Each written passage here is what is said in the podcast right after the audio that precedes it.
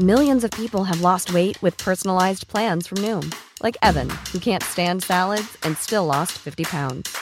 Salads generally for most people are the easy button, right? For me, that wasn't an option. I never really was a salad guy. That's just not who I am. But Noom worked for me. Get your personalized plan today at Noom.com. Real Noom user compensated to provide their story. In 4 weeks, the typical Noom user can expect to lose 1 to 2 pounds per week. Individual results may vary.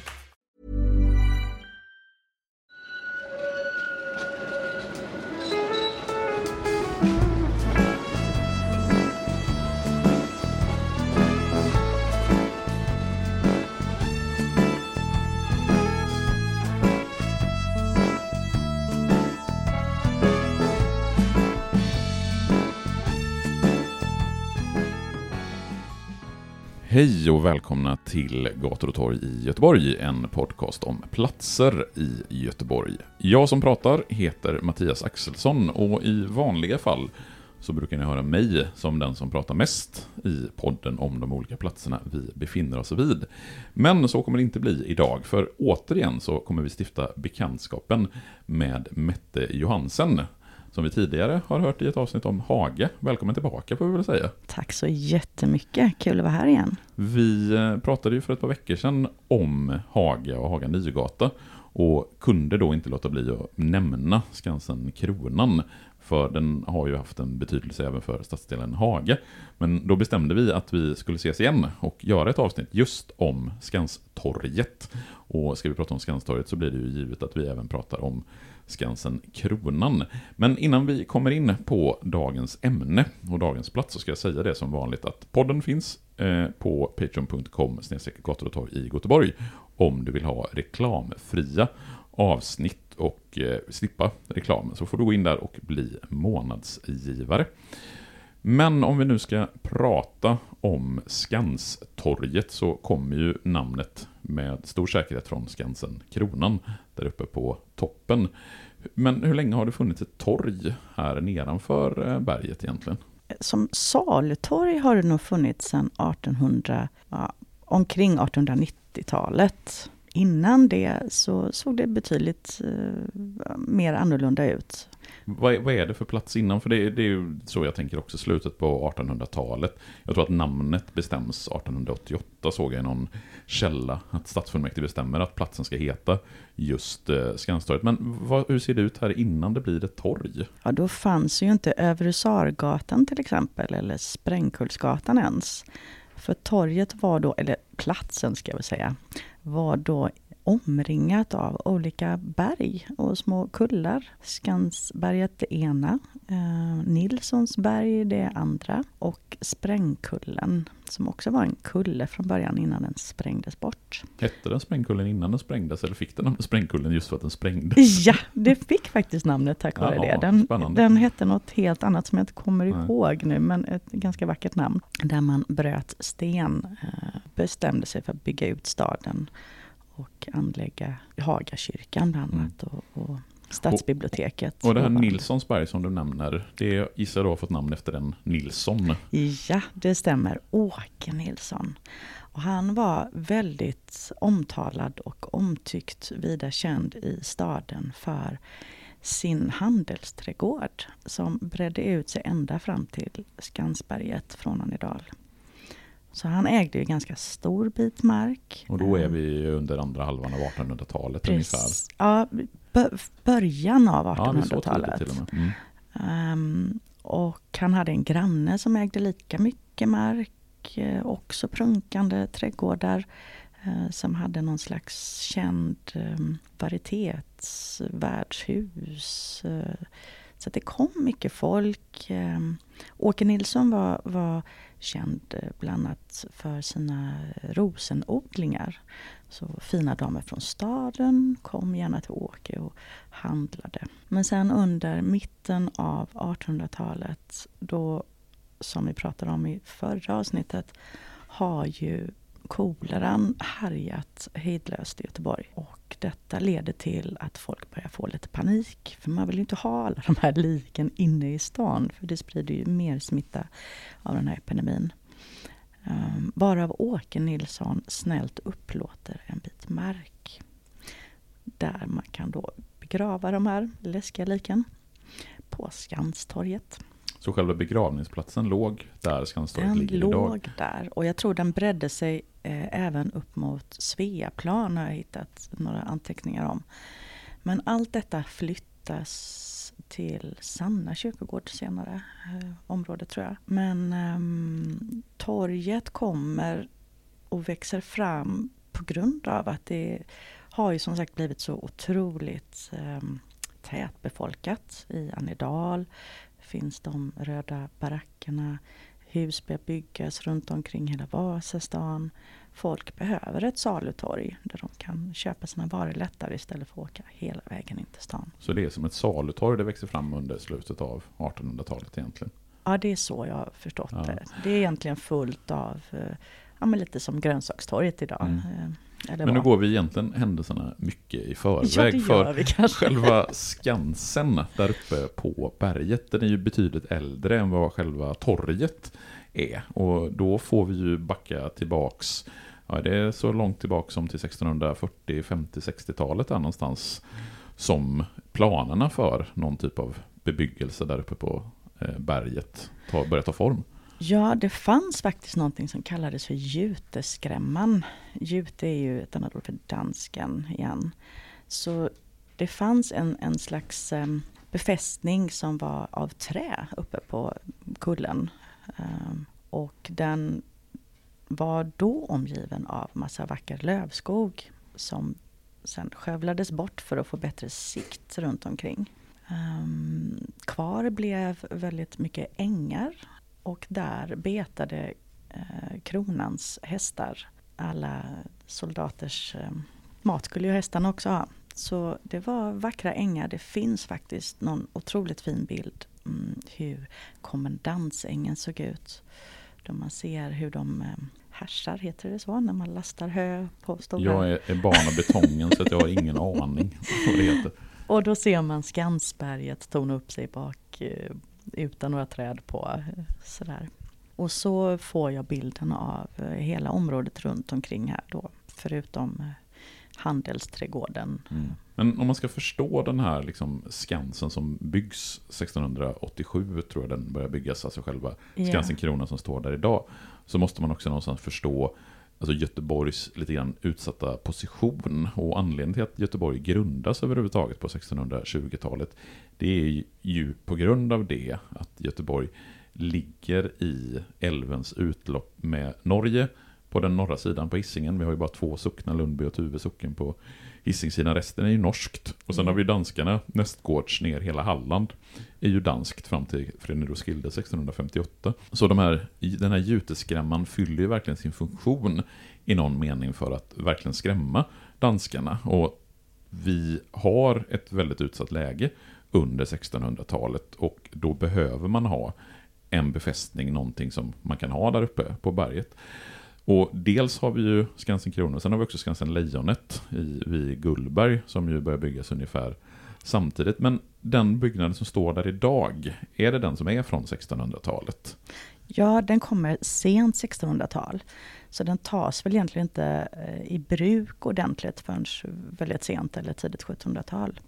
Den tar ju nästan 10 år att bygga. Är byggd av, alltså den är väggarna är 7 meter tjocka för att stå emot kanonkulor och annat. Granit, Gneis, ja, det är 3 olika. Diabas tror jag den tredje. Jag tjuvtittar på min anteckning, inte så att jag kan det här i huvudet. Jag har råkat skriva upp just granit, Gneis och Diabas. Ja, så de är otroligt tjocka, och det blir, ja, det är väldigt kallt där inne.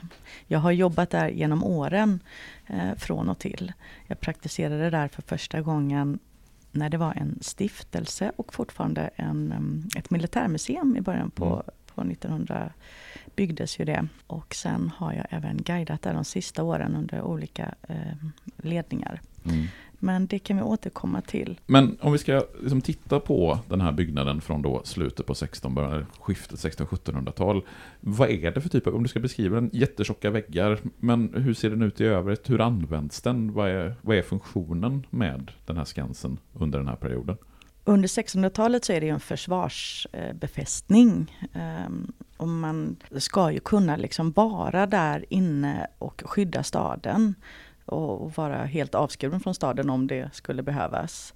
Så att den innehåller ju på den här tiden allt från eget bageri och krutverkstad och alla möjliga så här nödvändiga saker för denna tidens krigsmakt. Och runt omkring befästningen så finns det ju olika träbyggnader som innehåller de här soldatkillarnas leverna. Men sen behöver vi faktiskt aldrig nyttja. Vi kommer ju aldrig i krig, även om det är nära ett par gånger, så har ju den aldrig använts. Inne i Skansen Kronan finns det ju idag jättestora kanoner man kan se. De här kanonerna forslades ju mellan de olika fästningarna. Jag förstår inte hur, för de väger ju så här 2,7 ton. Vilket är helt galet. Men de hissades upp och ner genom golvet och ut. De har aldrig avfyrats, bara så alla vet det. Och de här kanonerna som står uppe på berget idag och ser väldigt coola ut, som folk sitter på när de fikar ibland, de har inte heller använts. De är mer för utsmyckningsskull. There's never been a faster or easier way to start your weight loss journey than with PlushCare. PlushCare accepts most insurance plans and gives you online access to board-certified physicians who can prescribe FDA-approved weight loss medications like Wegovy and Zepbound for those who qualify. Take charge of your health and speak with a board-certified physician about a weight loss plan that's right for you. Get started today at plushcare.com/weightloss. That's plushcare.com/weightloss. plushcare.com/weightloss. I'm Sandra, and I'm just the professional your small business was looking for. But you didn't hire me because you didn't use LinkedIn Jobs. LinkedIn has professionals you can't find anywhere else, including those who aren't actively looking for a new job, but might be open to the perfect role, like me. In a given month, over 70% of LinkedIn users don't visit other leading job sites. So if you're not looking on LinkedIn, you'll miss out on great candidates like Sandra. Start hiring professionals like a professional. Post your free job on linkedin.com/people today. Men vi pratade ju i avsnittet om Haga och Haga Nygata om den här Kaponjären som ju har fått ge namn åt Kaponjärgatan, som inte riktigt går från Skanstorget men från Skansbergets fot ner genom Haga. Kan vi återkomma lite grann till den här Kaponjären och berätta vad den fyllde för funktion för just Skansen Kronan? Ja, den byggs ju som en förbindelselänk då. En slags underjordisk gång där man kunde springa snabbt och ta sig till och från staden. Vid ett tillfälle så hade vi låst in ett gäng ryska fångar, krigsfångar. För det var ju vår skyldighet att ta hand om dem. Och eftersom det ändå var ganska varmt där så fick de sitta här inne. Precis som att det en gång i tiden sägs att Haga var en inhägnad av staket för norrmän som inte hade någonstans att ta vägen när vi hade tagit över staden. För de ville inte flytta hem. De kanske aldrig bott i Norge. Men då fick de bo kvar i Haga. Så det är lite väldigt gammal historia. Och den Kaponjären då, gick den där Kaponjärgatan går idag? Är det därför Kaponjärgatan heter som det gör, likt den delvis annorlunda än Kaponjärgatan? Ja, den var egentligen bara hälften av dagens Kaponjärgata är. Men den gick ju ändå hela vägen till kanalen och mot den befästa staden. Men gatan kom ju till långt senare då när den fylls igen. Och de två delarna av Haga förenas till en hel stadsdel. Du nämnde det, jag vet inte om vi tog upp det i förra avsnittet om Haga, men att det fanns en del konflikter mellan västra och östra Haga. Att man inte gärna umgicks liksom över den här delen.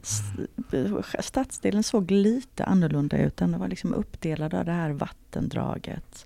Och även om gatan fylls igen så blir det som två stadsdelar, östra och västra. Och jag har hört en idag levande 40-talister och en äldre prata om just de här gängkrigen de hade emellan och hur de jagade varandra mellan stadsdelarna här inne i lilla Haga. Men om vi ska gå tillbaka till Skansen Kronan, och jag tänker att Kaponjären försvinner ungefär samtidigt som man inte längre befäster Göteborg och river murarna. Och då är vi ju inne i det tidiga 1800-talet, även om vi har en del krig i Sverige, bland annat mot Ryssland 1809 och sista kriget mot Norge 1814, så fyller ju den befästa stadens murar inte längre samma funktion som det gjorde när det byggdes. För sedan ganska länge så har ju hela Hisingen blivit en del av Sverige, och Halland har blivit en del av Sverige. Dansken och norrmannen kommer inte riktigt lika nära. Så snarare är det väl nya Älvsborgs fästning ute på Kyrkogårdsholmen som har en betydelse som försvarsanläggning. Men när tar man bort Kaponjären? Den fylls igen av hygieniska skäl i mitten av 1800-talet. Och då, det är vattendraget som man fyller igen då? Det är vattendraget man fyller igen. Ja. Kaponjären har man ju raserat sedan länge, eller den här undergången, underjordiska gången. Och på runt omkring Skansberget så har det fram tills nu, tidigt 1800-tal, byggts väldigt, väldigt mycket fast med enkla medel.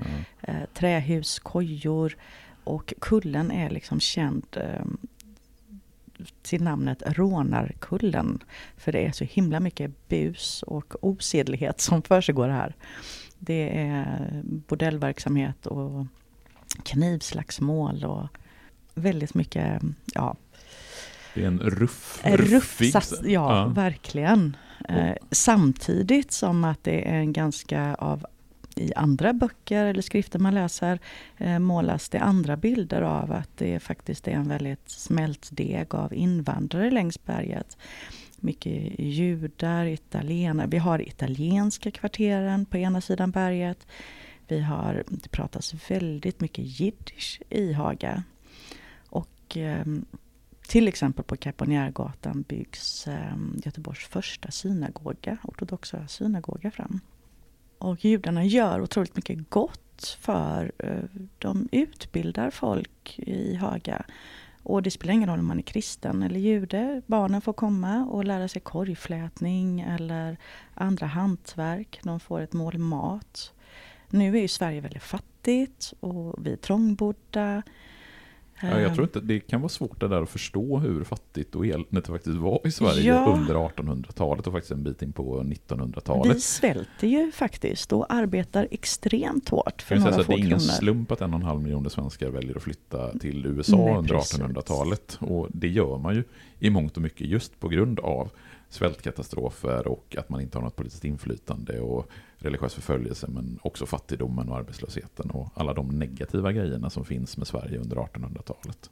Och den här tiden så är ju inte judarna välkomna in i staden ännu med rättigheter, så att de väljer att slå sig ner i Haga. Men det betyder inte att de är jättefattiga, men med sina medel så hjälper de då otroligt många andra. Och staden börjar förstå att okej, vi behöver väl också hjälpa till lite grann. Eller de rika borgarna i staden vill hjälpa till och röja upp runt omkring utanför stadsmuren.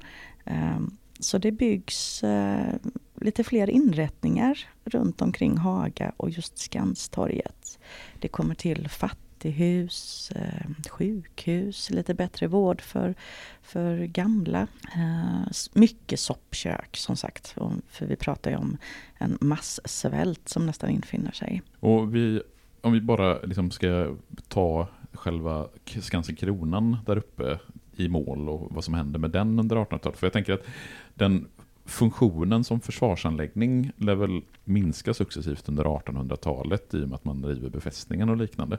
Och jag har fått för mig att man bland annat använder det som fängelse vid något tillfälle. Ja. Och även att man har det som nödbostad under andra halvan av 1800-talet. Vad händer mer med, eller vad är det som händer med Skansen Kronan under liksom slutet av 1800-talet?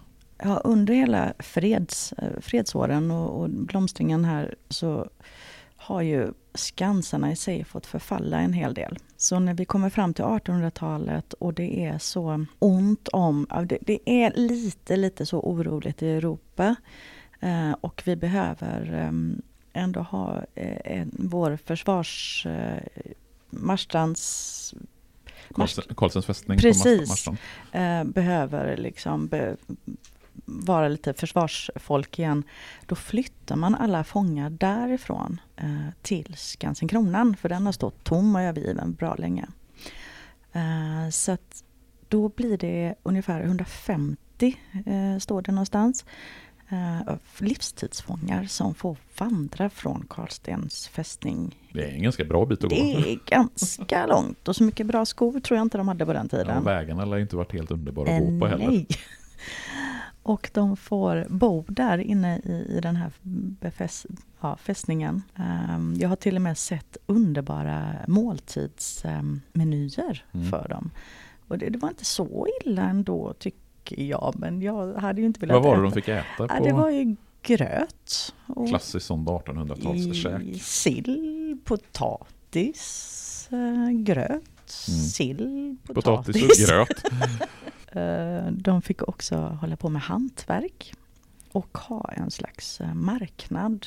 Nu ska vi komma ihåg att vi hade inte så mycket kändisar och sådär under den här tiden på mitten av 1800-talet, så blev istället de här livstidsfångarna ruskiga kändisar. Så de satt inhägnade på sin lilla marknadsplats där uppe på toppen av berget, och så kom folk från Haga och staden på söndagar och tittade på dem. Nästan lite som en djurpark. Lite sådär. Fast med fångar istället. En fångpark som man gick och tittade på. Och de var gråklädda. De hade sydda bokstäver, LF på ryggen, som stod då för livstidsfånge.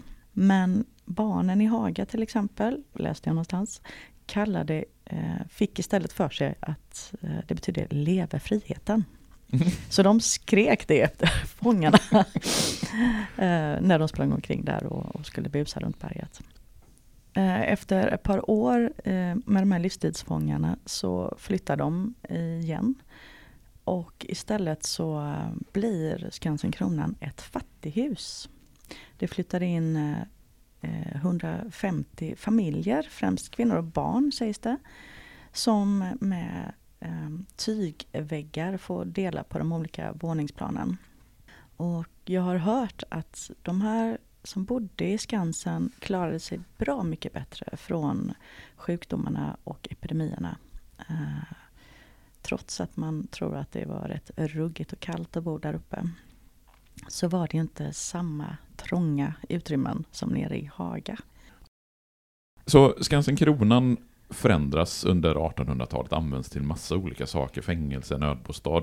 Och när vi kommer fram här i slutet på 1800-talet så börjar också Skanstorget växa fram. Som vi sa, tror jag att Skanstorget får sitt namn 1888 och sen började utvecklas som torg under 1890-talet. Och tittar vi på Skanstorget idag så är det ju i princip en parkeringsplats. Det är det man tänker på Skanstorget, men det kan det ju knappast ha varit i slutet på 1800-talet. Vad var det för torg då egentligen? Då var det nog ett ganska klassiskt salutorg. Det finns lite bildbevis på detta. Och det finns ändå en hel del hus kvar. Om man väljer att bortse från den tråkiga parkeringen idag, ställer sig i mitten och tittar runt omkring, så är väldigt många byggnader kvar. Och de är från slutet på 1800-talet. Jajamän. Den gamla fina strömp- och korsettfabriken, där väldigt många kvinnor och även barn jobbade. Vi ser olika hus från Haga som finns kvar. Här på torget så efter alla de här sjukdomar och allt som har varit, så ökar man ju det här med hygientanken. Och bestämmer sig för att om vi ska handla med kött och korv och ost och allt det, så behöver vi en riktig saluhall. Och det är då man bygger spottkoppen, som den kallades i folkmun. Varför kallades den för spottkoppen? Jag tror att det var för att när man stod högst upp på Skansen Kronan och tittade ner, så var det en rund byggnad med någon slags hål i mitten. Som man kunde spotta i då, från uppifrån Skansberget. Man var riktigt berget. Duktig. Så kunde man nog det. Och den här spottkoppen har liksom också naturliga talar, liksom trappor runt sig, vilket blir naturliga talarstolar. Och det leder också då till att både Frälsningsarmén eller olika politiska rörelser på olika sätt. Ja, för jag tänker att så som jag har förstått det så har ju arbetarrörelsen tänker man ju ofta i Göteborg, då tänker man Järntorget, att det är där som arbetarrörelsen har sin plats. Men även Skanstorget har ju under slutet på 1800- och på 1900-talet blivit en viktig plats för arbetarrörelsen. Jag tror att ett av de första Folkets hus, som till och med det första Folkets hus i Göteborg, byggs i anslutning till just Skanstorget. Så det har ju sin plats även i den politiska historien om vi berättar om arbetarrörelsen. Ja, väldigt, väldigt många kända namn. Jag tror att sossarnas mest folktäta möte skedde här på Skanstorget. Och våra första majtåg utgick faktiskt förr, eller till en början, från just Skanstorget. Där låg Järntorget i lä på den tiden. Det var här man träffades. Både August Palm och Hjalmar Branting har varit och pratat på Skanstorget. Ja, och kvinnomedborgarrörelsen och liknande. Här fanns det allt från brödrauppror till andra viktiga stora händelser. Jag tänker, det pratade vi inte så mycket om i avsnittet om Hage, just arbetarrörelsen. Vi pratade om det som en arbetarstadsdel, men jag tänker att också arbetarrörelsen har satt sin prägel både på Skanstorget i synnerhet, men även på Haga som stadsdel i allmänhet. Och vi har ju, som du nämner, brödupproren 1917 har ju sin utgångspunkt mångt och mycket i Haga och protester mot de höga brödpriserna. Och det är ju uppror och egentligen det närmaste vi har kommit en politisk revolution i Sveriges historia i någon mening. Ja, just den händelsen borde nästan få ett helt eget program, känner jag. För den är otroligt mycket detaljer där som är viktiga att liksom flika in om stadens. Men om vi återvänder till Skanstorget, så är det då, växer fram som ett salutorg med den här saluhallen under slutet på 1800-talet. Fortsätter det vara det sen även på 1900-talet? Ja, ända fram till, jag tror att det är 1944, om jag minns rätt nu, då lägger man ner salutorget. För att då har ju många andra sådana här salubriggar vuxit fram runt omkring Göteborg. Och det ges plats åt andra verksamheter istället. Man pratar redan på 1930-talet om att man ska göra torget ännu mer attraktivt än vad det har varit alla de här åren. Så att det doneras väldigt mycket pengar och börjar göras massa planer för torget. De här pengarna ser vi inte sen. Jag vet inte riktigt var de hamnar någonstans. Och de här planerna blir aldrig av. Utan istället så blir det vad vi ser idag. Så det är egentligen ganska tidigt på 1900-talet som torget får den utformning som det är. Eller egentligen andra halvan av 1900-talet redan som det blir den formen som det har idag, som mer eller mindre en parkeringsplats. Ja, när jag växer upp där på tidigt 70-tal, då är det en parkeringsplats med en liten park i mitten. Hur är det med, för när jag tänker Skanstorget idag så tänker jag mycket på de restauranger som ligger i bottenplan på de här, och vi har ju Biokapitol som väl har funnits här sedan åtminstone 1940-talet skulle jag gissa, under någonstans biografernas guldålder i Göteborg. Det känns som att vi hade biografer i princip i varenda kvarter på 1940-talet. Men idag så finns det ju flera väldigt nästan exklusiva, men åtminstone väldigt populära restauranger i bottenplan. Fanns de även på 70-talet? Nej, då var det nog, ja det fanns, men det var nog lite mer små butiker, små verksamheter och några sköna kvarterskrogar som säkert många än idag känner igen att de har varit på. Jag kan väl tycka att dagens utveckling med de nya restaurangerna som poppar upp och så, det är liksom ett bra inslag, för det höjer ju gemytligheten. Istället för att det bara är en väldigt stor genomfartsväg på Övre Sargatan med mycket tung trafik. Sen håller jag nog med den, vad ska jag säga, det finns ju någonting som heter Skanstorgsgruppen som bildades 2018. De har ju gjort ett otroligt arbete i att försöka ta fram olika förslag och medborgarnas röster för vad vi vill ha för torg. Och de vill i liksom sina som främsta att det ska vara ett torg för alla. Mm. För det är ju någonstans det som är risken med ett torg när det blir mycket exklusiva restauranger. När de här kvarterskrogarna försvinner och det istället flyttar in mer typ en champagnebar och liknande, så kommer det ju dra till sig en annan typ av publik med lite tjockare plånböcker, och det tränger också undan den publiken som kanske inte har så mycket pengar i plånboken. Men jag tycker det är intressant att titta på Skanstorget just på det sättet att här har vi en oerhört central plats, ett oerhört centralt torg. Det måste ju vara oerhört attraktiv mark, och att det har stått och varit parkeringsplatser under flera decennier är ju oerhört märkligt i någon mening. Och jag har sett en hel del förslag från olika, om det är från staden eller om det är från olika arkitektfirmor, det kommer jag inte ihåg nu.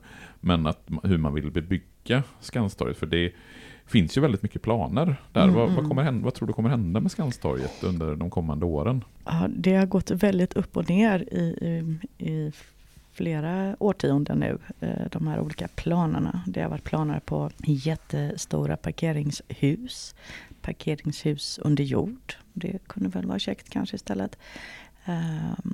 Fler bostäder pratas det ju väldigt mycket om. Men de förslagen vi har sett de senaste åren har ju snarare handlat om andra ganska dyra bostadsrätter eller liknande. Det är ju väldigt många som tror idag att Haga bara består av bostadsrätter. Men det är ganska missvisande, för just stadsdelen Haga har faktiskt bara mellan 15-20% bostadsrätter. Och det är väl en hel del allmännyttiga hyresrätter? Resten också? Är det. Är det allmännyttiga alltihopa? Ja, spännande.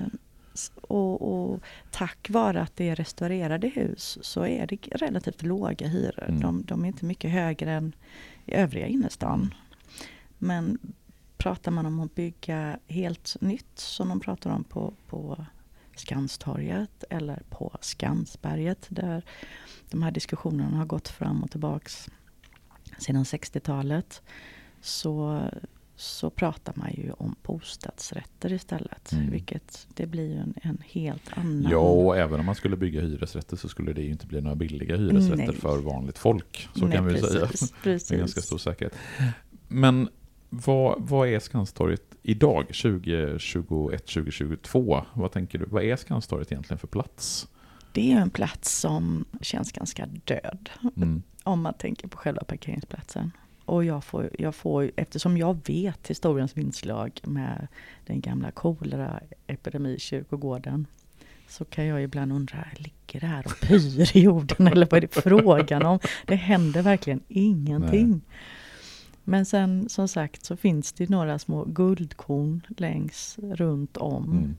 Och Skansberget själva berget har ju äntligen nu sedan 2-3 år tillbaka börjat rustas upp. De olika gångstigarna har börjat tas om hand om. Man har ju knappt kunnat ta sig upp där ibland för att det fattas räcken och är helt livsfarligt. Men med tanke på stadens då 400 år så har nu staden gått in och satsat lite på detta. Men det tar sin tid. Man får ju säga att det...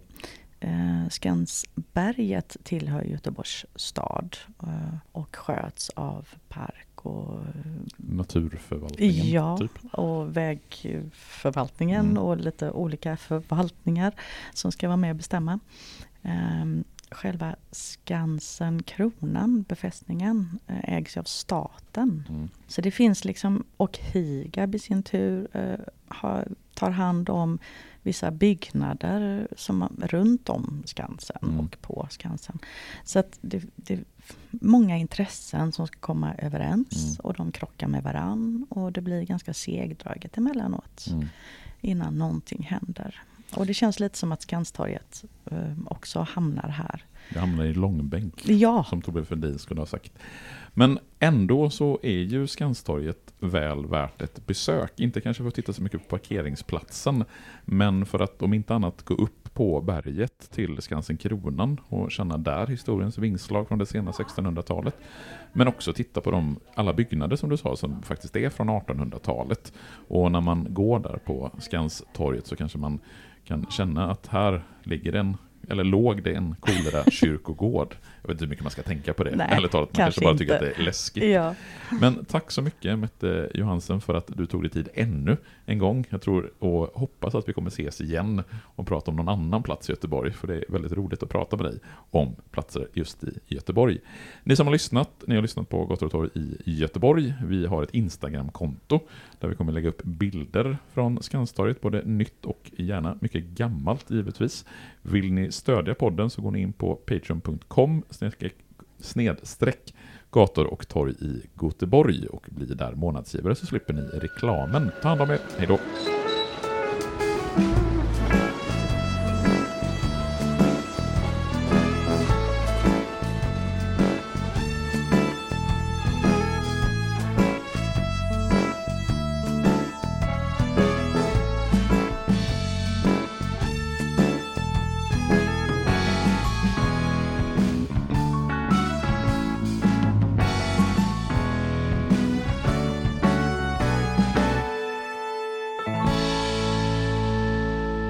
Gator och torg i Göteborg produceras av Reostat Media AB.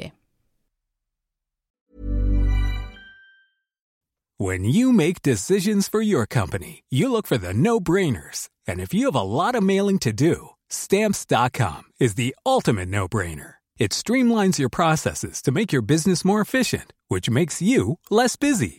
Mail checks, invoices, legal documents, and everything you need to keep your business running with Stamps.com.